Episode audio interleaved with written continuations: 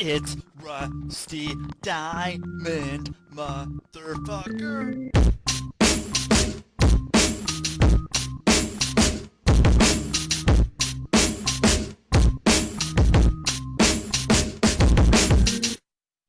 Yo, man.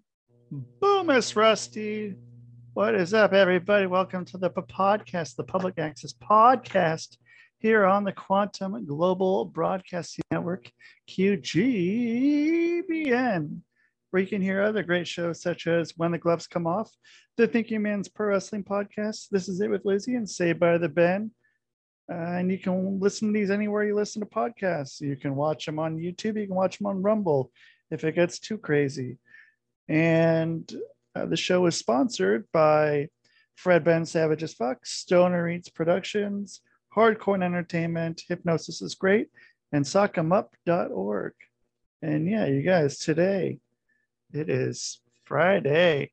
It is hot here, hot and humid. It's sticky um, you know, you know how it goes. It's still early, so uh, luckily I don't have anything booked too late in the day. But I'm sure I'll be playing hot up here in my my sweat lodge of an office. So, uh, and AC is loud, so it's just going to be, you know, you know how it goes. But um, yeah, it's not about not about in this place. Uh, it's about what is happening here. And so today I have a special guest, episode 419, almost. So uh, we're going to bring our special guest on right here, right now. We have Deni Van. How you doing?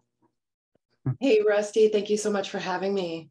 You're very welcome. I I like your everything going on in there. I like your uh, your your shirt and your the background going on. It's uh, it's it's a nice nice setup there. It's very cool. Works pretty well. Yeah. Comfortable.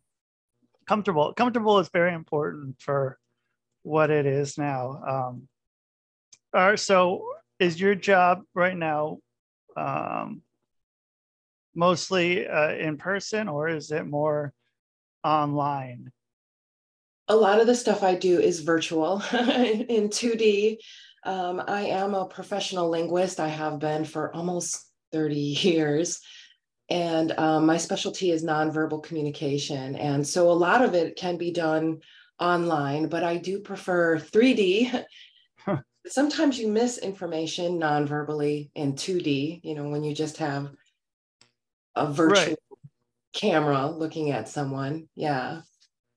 Yeah it's um it's been interesting with it. And i mean what what is the percentage of is it 90% of all communications nonverbal? Is it was you know the number somewhere around there? It, it depends on what research you're looking at. Some say 70 some say 90 but yes definitely the body never lies to me especially when the words or the expression of what's being said doesn't match the body. And so bodies are always talking to me. Um, I was a professional licensed massage therapist, and I, I, let that license go to really focus in on. Um, I get contracts through schools, universities, and uh, corporations to do the work that I do. So, is that um, I, I mean, so like, are, are you there to see if people are lying about stuff or, or like, like I, I've seen there's this, um, I forgot what the name of the YouTube channel is, but this, uh, they, I think it's two or three people, but they watch all these like old, like court cases and stuff of that nature and are able to, you tell know, if they're lying. Yeah. Yeah. Tell if they're lying. body language guy. Yeah. yeah. He's a, I'm a huge fan of his. Yeah, for sure. Oh, okay. So, and um, it was in 2001, uh, before the whole world changed in September. Right. Was in the summer um, on my 35th birthday. I was given a diagnosis of a, a, fast spreading form of cancer. And at the time, I had a contract with a, um, what do you call that? The top 100 Fortune 100 corporations and Yeah. I was at the top of my career. And so what I do is I, I'm a sign language interpreter. So I did a lot of uh, technical interpreting and that kind of stuff at the time. And um, I was told, you know, you have cancer and we have to go in and inject you with radioactive dye to remove some lymph nodes to determine if you're going to get chemo with your radiation. Whoa. And yeah, so um, let's see, at 35, my kids were six and 12. And, um, you know, I had this tiny, tiny little voice inside as the doctor's going on and, and telling me that we're going to do the surgery when he gets back from vacation. But I was thinking, wait a second, I'm taking my kids to Orlando to Disney World because I was going to a, a conference and um, my sister was going to come. I'm going to give them five day passes to go to Disney World. And it was two weeks after he got back from vacation. And I'm like, well, will I be able to go? Will I be able to take my kids to Disney World? He's like, oh, no, no, you cancel your vacation. I'm just like, you tell my six year old he's not going to Disney World, you know? Right. But during this conversation, there was something ever so tiny and quiet and and it said that's not for you as the doctor is explaining radioactive dye being injected removing lymph nodes chemo and radiation. Mm, that's not for you. So i said no no i'm not doing that. And the doctor in not so nice terms said what are you stupid? Right. kind of thing, you'll be dead in two years. And so it's like, okay, well, what am I going to hmm. do? And this past June, last month, I celebrated 22 years since that. And coming to that space of wondering, am I going to be dead? Let's see, my kids will be eight and 14. I'll be gone. And I just started getting busy with, all right, I found a surgeon who was willing to just remove the tumor.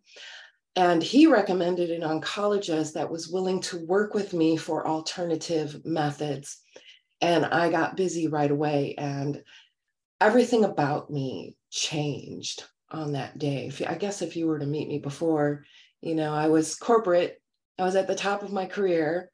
That was pretty much it. And you start to question everything. Yeah. Once uh, you don't really know what's coming next. And uh, so, I mean, so what, what was it? Was it, uh, you go uh, natural, um, you know, doing, uh, you know, change your diet, change, uh, you know, stuff of that nature? Was it more like that? And um, I've heard a lot of success. with- Okay, yeah, Yeah, I did a lot of that stuff. And I found out most of what people recommend, you know, when I started telling and sharing with some people, and then they would say, Oh, you got to try this mushroom or colonics, you know, that's the way to go. It's going to save you. You know, they start recommending all kinds of stuff. So I learned right away not to share the information because it kind of brings up the poor me, you know, look at me kind of energy. And it Yeah. just felt really yucky and I didn't like it. So I stopped sharing. That was the first thing I did. Huh. I kept it between me and higher power, God, source, whatever you want to call that unseen part of you. And it was this unseen part of me that said, that's not for you. But I had no idea was. Like you said, I started changing all of these things. And one of the things that I realized is between the ages of four and 16, I experienced a lot of what they call now trauma. And I learned to suppress that trauma. As it starts to come up, you push it back down. And I realized I kept pushing it back down. It really muddied up everything that was going on with this meat suit, which I call it now. It's just Huh. here early, right? right. and it could have been gone a long time ago, you know, if I made the wrong choices. And what a precious gift this is. And I decided to no longer suppress that I had to, all right, this is coming up. I'm going to deal with this. And I learned integration because as a, as a linguist, I learned that the subconscious. So we have our conscious awareness, which they say is what about 10% of what we're, we're, aware of what's Some- going on, right? Right. We have the unconscious, and I was suppressing a lot of stuff down and not dealing with it in the unconscious. So within my relationships and within my career, it would pop up and interfere and kind of muddy my lens with what's really going on. And so then we have this, some call it the subconscious, some call it the superconscious, whatever that is, some call it God, whatever that is, that little part that spoke to me, I call it the subconscious.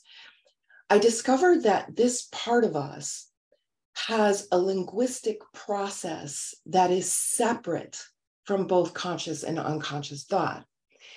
And um, through all of the books and the study and the courses and the hundreds and hundreds of hours of research that I've done, Carl Jung talks about it.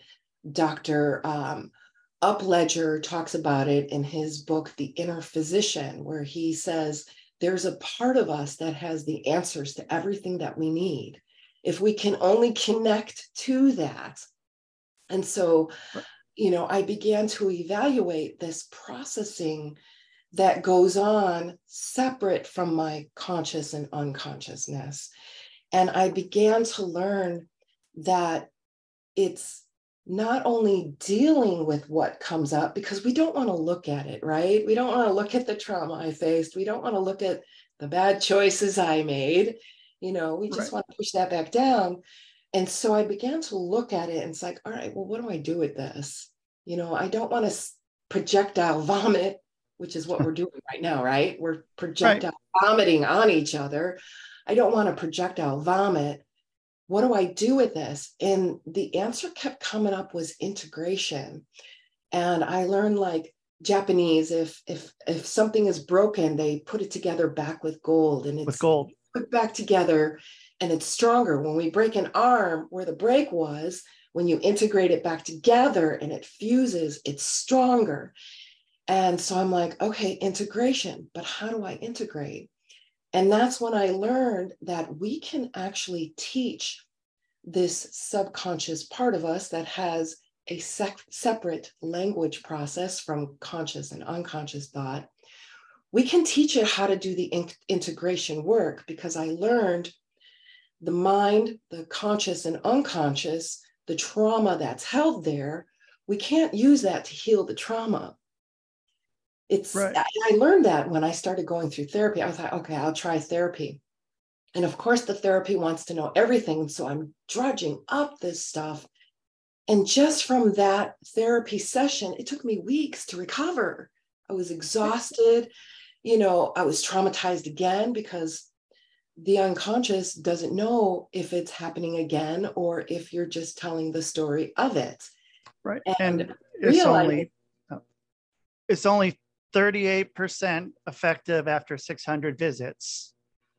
yeah i mean what a waste of time and money right so Right. um, i learned to all right i'm going to co-create i'm going to collaborate with this part of me and as i began to heal heal's a strong word integrate because i integrated the knowledge wisdom and understanding that each of these little traumas and these things that happen that are suppressed in the in the unconscious and it would come up i would integrate and say hello you know and memories come would come back.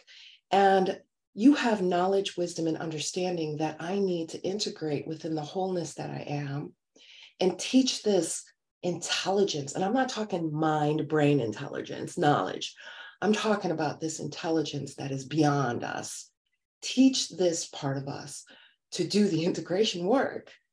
And I developed this technique and I teach people now, 22 years later, you need nothing outside yourself. I needed nothing out. I didn't really have to change, though changing my diet for the meat suit was all good, Right.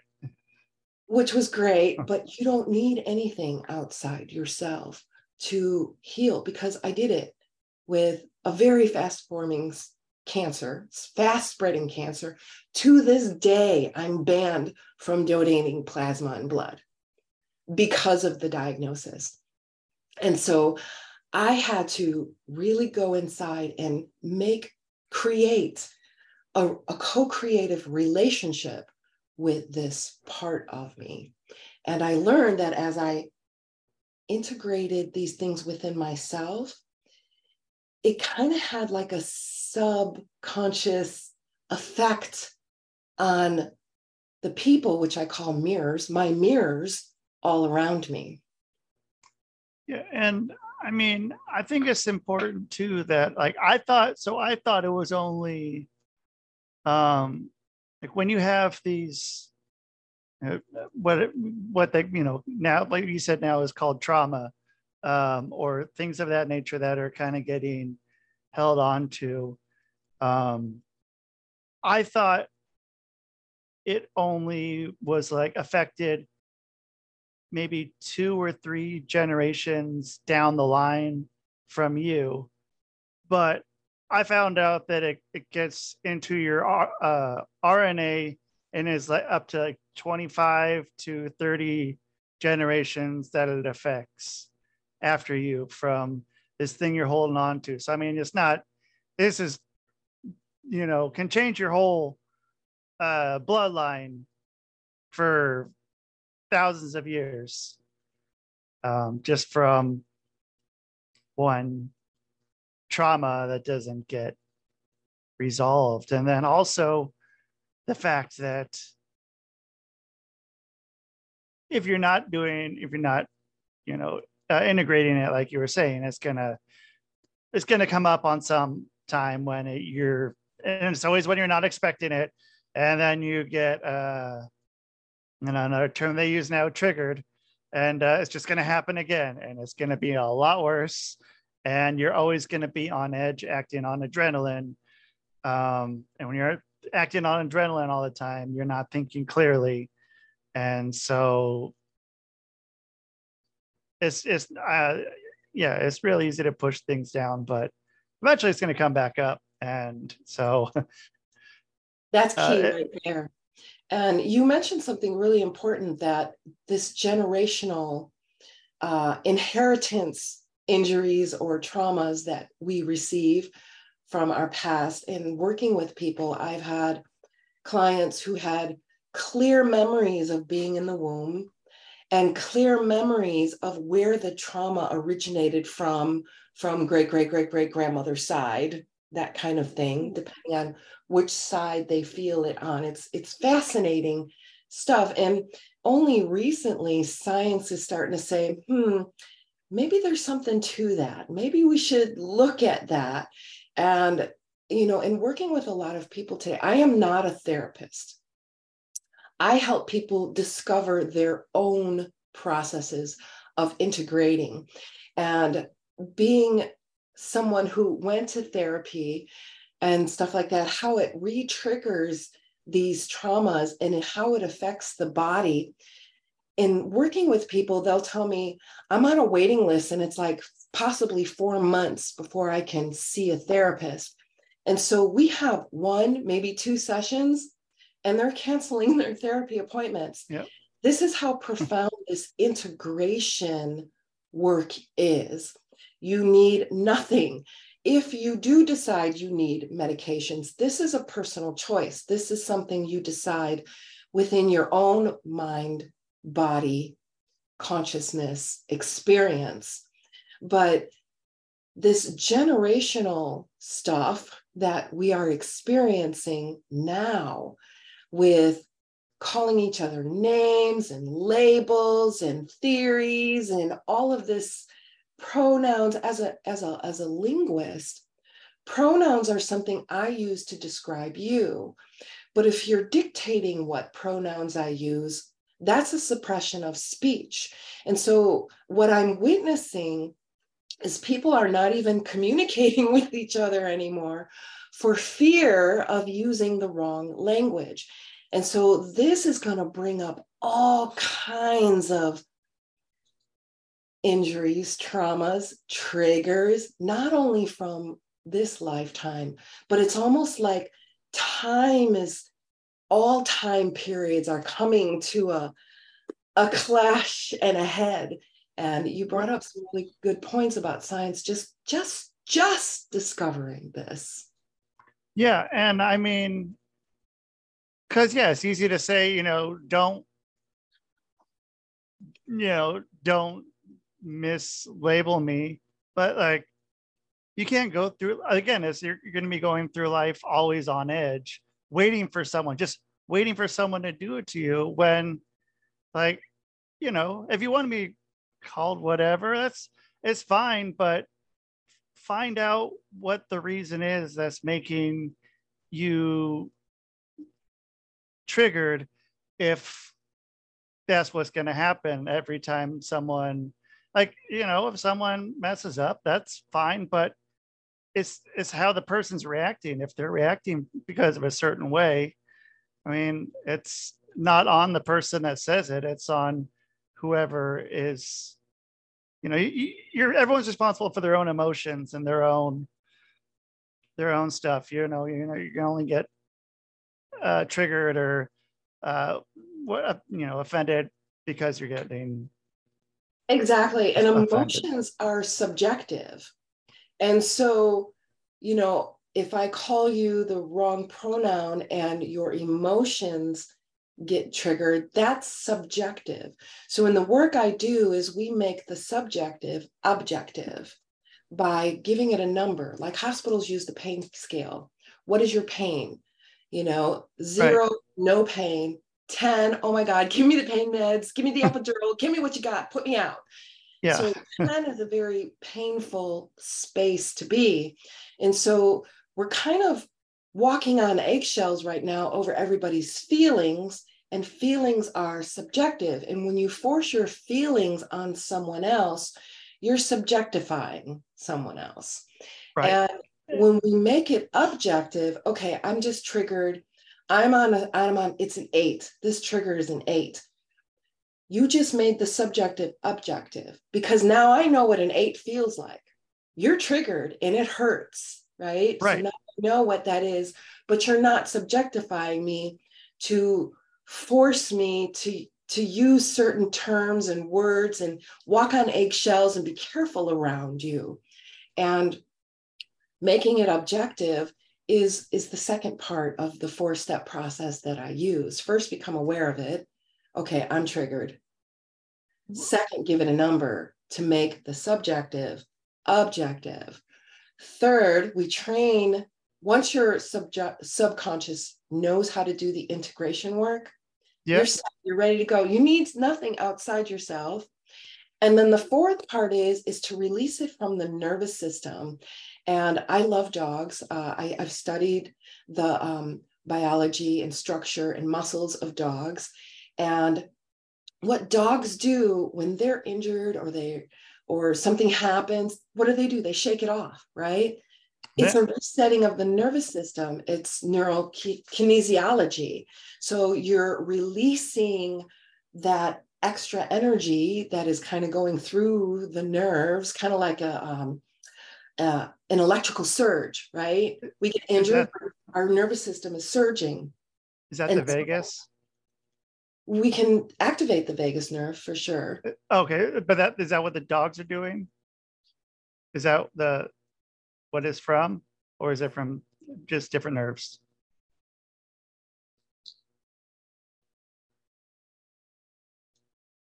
It's been so smoky here in Chicago from the oh yeah. Fires. Sorry, who it is yeah. it could be activating the vagus nerve because once they release that energetic surge from the body they're calmer we right. can do the same thing i can teach people a simple kinesiology uh, exercise rubbing your hands together so you're building positive ions and you're thinking about the situation it's an eight. I don't want it in my body anymore. I want to integrate all of the knowledge, wisdom, and understanding. You can feel that if I were to touch you, you might get a shock, right?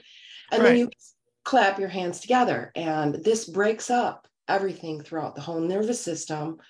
And you check in and try and connect to that eight again. It's not there. It might move to a five. An eight to a five is huge. Big jump.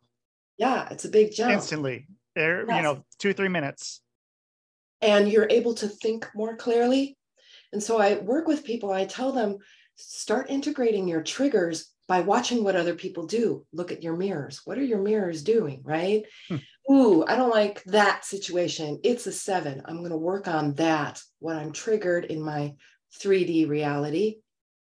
Right. Integrate all of the knowledge, wisdom, and understanding of that trigger, but allow the subconscious to reprogram, release, and let go of what no longer serves. The mind doesn't know what no longer serves. The unconscious doesn't know what no longer serves. But this subconscious part sees both. It sees both and it sees it in perfect order and perfect sequence, regardless of the time and space we're in currently.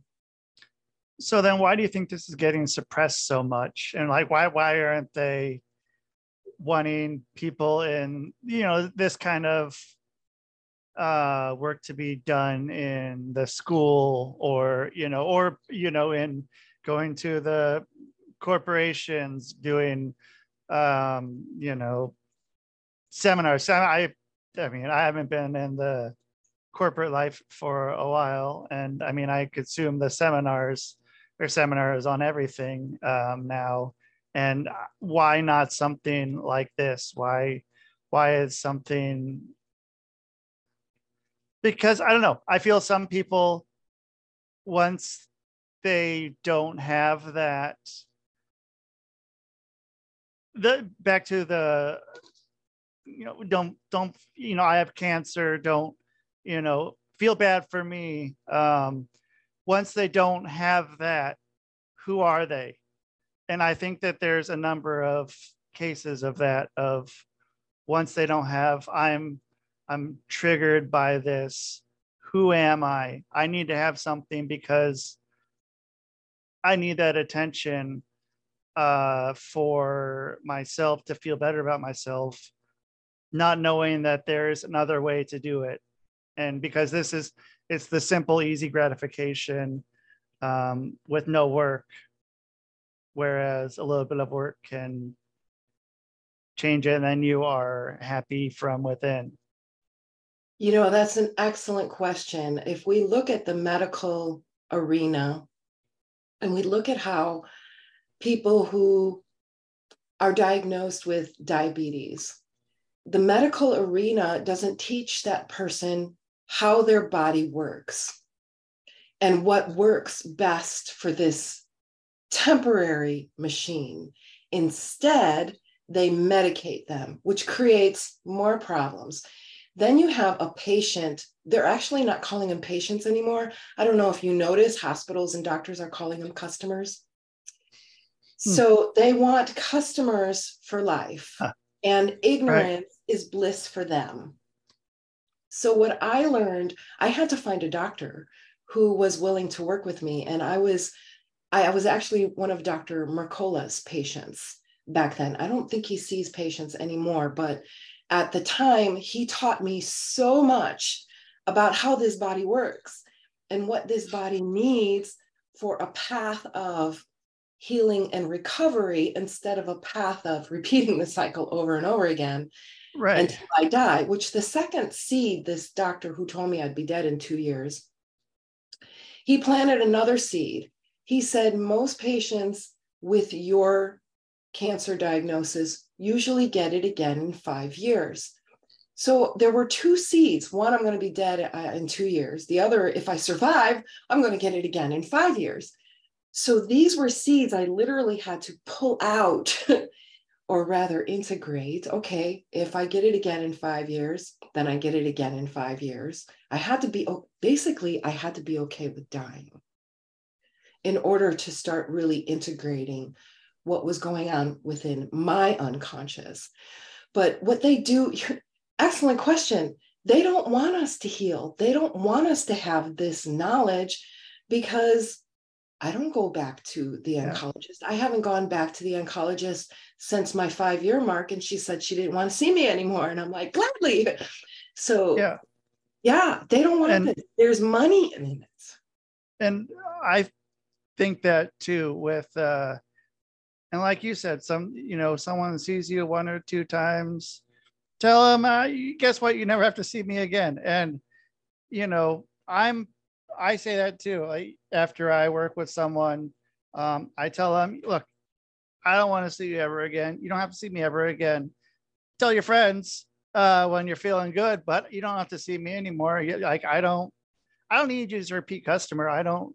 I'm not doing this to, you know, trick you into spending more money with me. I just, I'd rather you have the knowledge to feel better than keep you as a customer for, life and feeding you bullshit forever. And then I have to live with that.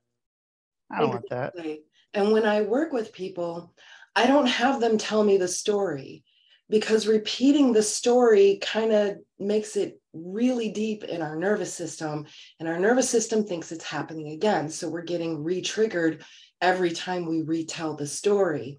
And it's it's important to integrate it rather than make the story about who we are. And that's what these doctors and therapists do because in the united states here it's for profit medicine. They're about profit, profiting off of your injuries. And this is criminal, in my opinion. Absolutely. And um, I mean, yeah, we, we have to pay for insurance as well as then have to pay for um, anything. I mean, yeah, we pay for insurance, but then you have to pay for you know, copay, you pay for the medications, you have to pay for the visits. Uh, it's just it's never ending, and you know they're not you're not going to go to a doctor most likely, and they say don't come back. Uh, you know, it's we'll, we'll see you again. Uh, you know, we'll check you up on you in a couple weeks or something like that. And it's okay. Well, here, here goes this cycle, and um, yeah, I mean, I, I was doing some stuff a few years ago where I was, uh, I had I had some few different things going on with me, and I was part of a very well-known network of good medical uh, place, a very you know whatever, um, where everyone kind of works together to facilitate you. And boy, did they like uh, bring me back all the time and giving me all kinds of different, you know, medications and different everything. And by that time, I was just like, I had so much stuff. And then I just was, I, I found something that wasn't that and just like got rid of all of it and I didn't need it. And I was totally fine and feel a lot better. I'm not going there. Uh, there is not the the rusty diamond wing of the the clinic anymore. Um, you know, so it's it's nice not having to deal with that kind of stuff. It's not not worth it, and people are they're happy to take you, happy to take you and tell you there's there's stuff wrong with you, and if you believe it, um, then again, yeah, there's something that's in, like you said, it's one of those seeds that's planted in you. It's like, well, doctor said it. Therefore, that's, it must be true. Yeah, that's yes. what it is. Yeah. Yes. And and you know, I have um had he just passed this past May, but a younger brother. I was about ten years older than him. He was born with a heart defect. And obviously, he needed medications to keep his heart, you know, so there's a, a place for yep. it. But the doctors told my mom he wouldn't live past one years old. And then he had surgeries, you know, brand new surgeries. He was, you know, experimented on pretty much. And then the doctors tell him, well, he won't live past six years old. And then at 10 years old, he won't live past this age. And finally, my mom said, stop playing God. You know, obviously he's still here. Well, he lived till almost 46, and he was the oldest person, according to their books, that lived that long with his heart condition he was on a, a waiting list for a transplant and then he was taken off the waiting list then he was put back on the waiting list then he was taken off the waiting list. And it, you know so there's a place for those things but looking back and and observing and witnessing what my brother went through because i'd visit him in the hospital they'd let me in because the nurses will go oh you look 16 you can go in. And witnessing what he went through life and death every single day I, i'm wondering if it prepared me for my you know diagnosis of you'll be dead in two two years if you don't do this this and this and I forgot where I was going, but how there there is a place. That's where I was going. There is a Okay. place for medicine, but you get to decide what's right for you. I had to decide and be 100% okay with my decision that if I'm going to die in 2 years then I'm going to be dead in 2 years. So I'm going to get everything in order and boy, I got busy. I got so busy. 2 years flew by and I'm like, "Whoa, the oncologist says it's five years already. You know, it's like, wow, I'm still here, right? Pinch me, pinch me. Um, yeah. So for I mean, what'd you do then when uh uh, what what was the point when you were able to accept it, accept that I'm gonna be dead? And I like I, I say this um you know uh because it's yeah on- once you're like well what what can be worse? Um and I, you know once you once you shit your pants you can't shit your pants anymore. Like you're whatever you're just gonna go and that's what's gonna happen now. Um then you're kind of free for whatever and able to do what you want. And so what what was the point when you were kind of figured out okay well i've accepted this this is what's happening and then what can i do now I would say, I think the point when I started really digging deep, not really digging, but allowing stuff to come up. And one of the things I discovered uh, was plant medicines and getting to the point of going inside and doing the journey work and being okay with what's happening in the five sensory realm because the five sensory realm was in everything of who I was. And I was okay with disconnecting from the five sensory realm and I knew I would be okay. There was this knowing not in the in the human brain mind conditioned programmed part of me because that part will be wait a second that's scary. I'm afraid to die. What if it hurts? So the mind was constantly going and i and i think realizing my mind was not who i was who i really am. And sometimes maybe most of the time the mind is not my friend and i realized when i put that separation between this larger unseen part with the mind and body the mind and body has needs, but the mind is highly programmed. And I think that's when I realized there's more here that I'm okay with losing this part of me. And um, once I was okay with dying, I started living. I mean, I I had hundreds of hours of training in cranial sacral therapy through the Upledger Institute and um, learning Reiki, obviously, one of the first things I learned, learning dowsing and all of these things that are considered woo woo. But now science is taking a look at, you know, it's like, hmm, maybe there's something to this. So, yeah for sure. So to, to go back one so when you said the plant medicine do you like something kind of that way um Yeah, I opened you- myself up and and asked, what is the next step? And literally within days, I was invited to an ayahuasca ceremony. There was a shaman coming to the area, and there was a group of people who um, invited a select few. And um, I was like, okay, well, I've never heard of it. What is it? You know? And she told me, and I said, let me get back to you. I'm going to do some research.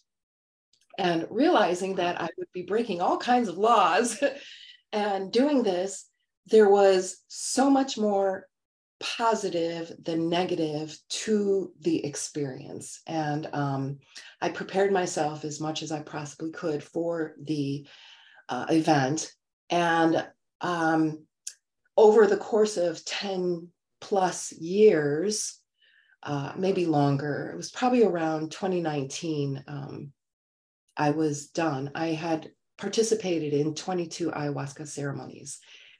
And because this human has a very hard head and, you know, thinks she knows everything, um, there was some walls that needed to be punched through for at least my experience. Now, not everybody has to even go through an ayahuasca experience to come right. to this place of, all right, I'm okay with dying. And but it was these experiences that really shattered these layers and i didn't have a lot of time so um, i needed medicine that was going to work quickly. So instead of so many rounds of chemotherapy and radiation i did so many rounds of ayahuasca plant medicine. Yeah. and this to me was my medicine my treatment. And just go inside and ask what is the next step? You might not know it. Somebody will come into your experience and invite you to something, you know, that might be illegal, yeah. who knows? But um, science, again, is opening up to the healing possibilities of trauma and injury.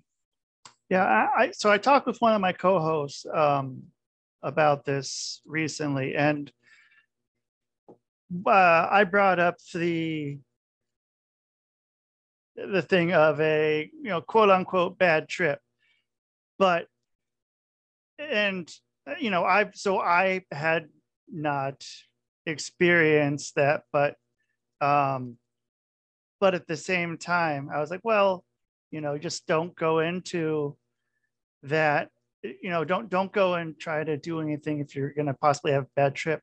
But he said no no that's that's wrong. You, that's that's the time when your brain and your your body and everything is that the the best place to be able to experience that and work through it because that's what you need to do. And it's something that's just getting again yeah pushed down and suppressed deep within you. And it's something you know such as dying that where just like oh gosh you know i don't want it. This is like oh this is something that's right in your in your face. And let's deal with this now. Let's take care of this. And then able to just let go and um of course experience. the idea yes the idea of a bad trip is just that an idea and it's 100% mind so um, you could say i had a bad trip on my seventh ayahuasca session ceremony um, I, th- I thought i had died and um, i was really really deep deep down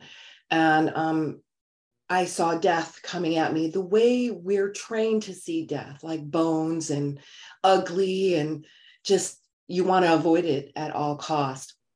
Yeah. So I saw death coming at me. And in that moment, I felt the fear coming up. Oh my gosh, this is a bad trip. Am I dead? Did I really die? You know, what's going on? So I felt all this fear coming up and I recognized it right away. And I realized, hold off, hold off all this fear, hold off mind. I want to see where this is going to go. what do I have to lose? You know, if I'm yeah. dead, I'm dead. If I'm not, I'm going to learn something, right? Right. Looking back, I'm so glad I did because I, as I stayed with the imagery of death and the fear that it had, suddenly she became so beautiful. And my body changed, everything about it changed. And I realized I wasn't dead because I had to pee. I'm like, oh, yay, I'm not dead. so the body's going to let you know when to come back.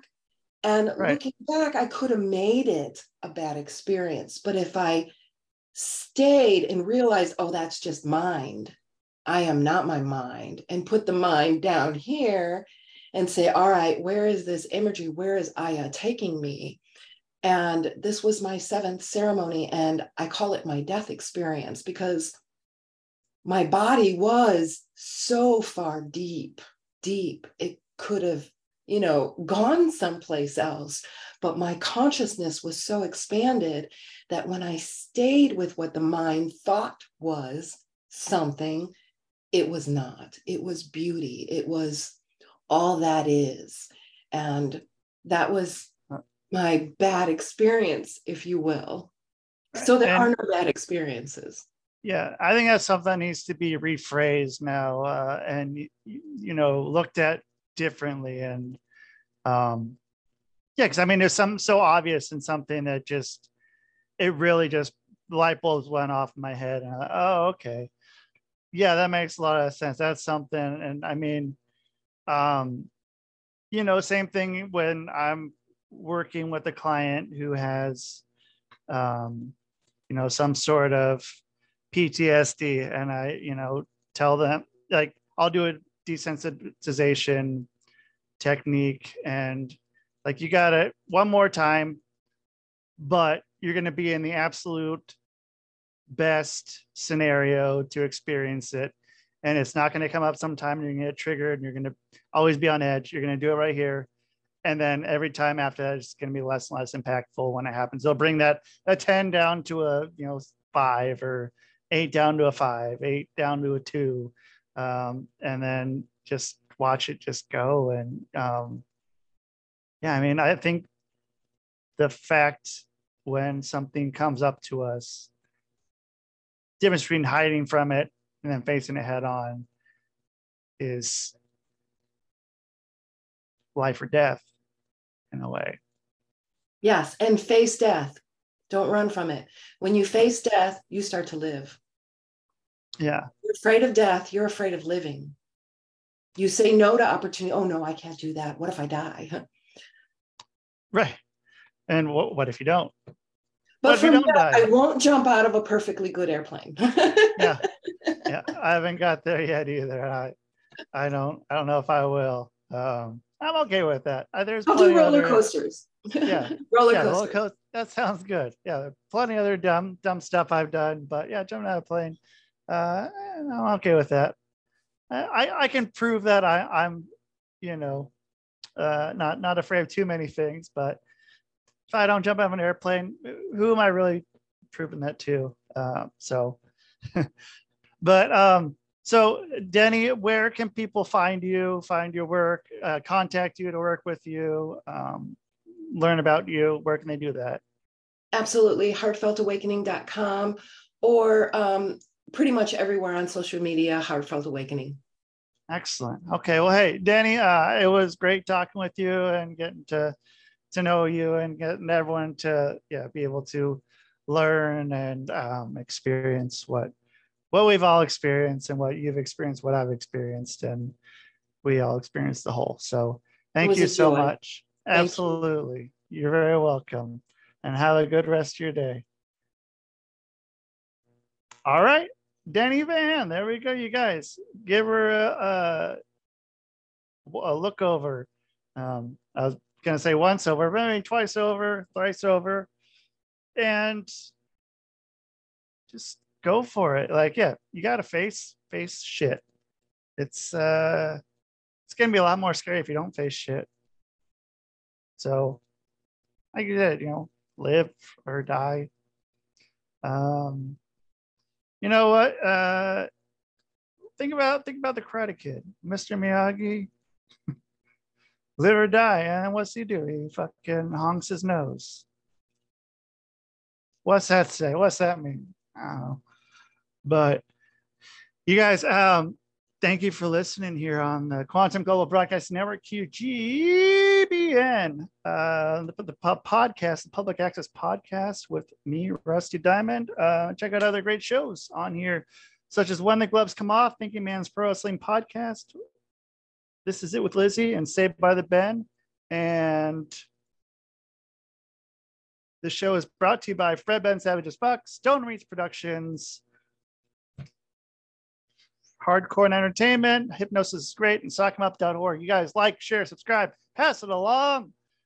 This is great. You guys are awesome. Thank you so much. And that is the show. Man, boom.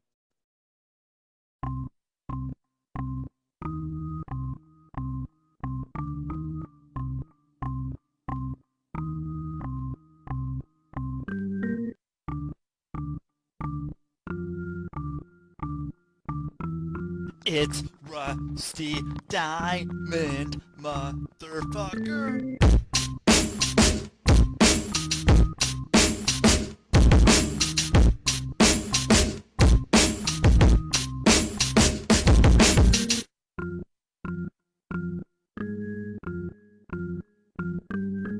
It's Rusty Diamond, motherfucker. Ernest! Ernest! Ernest! Yes, Pee Wee. You brought the snacks, right?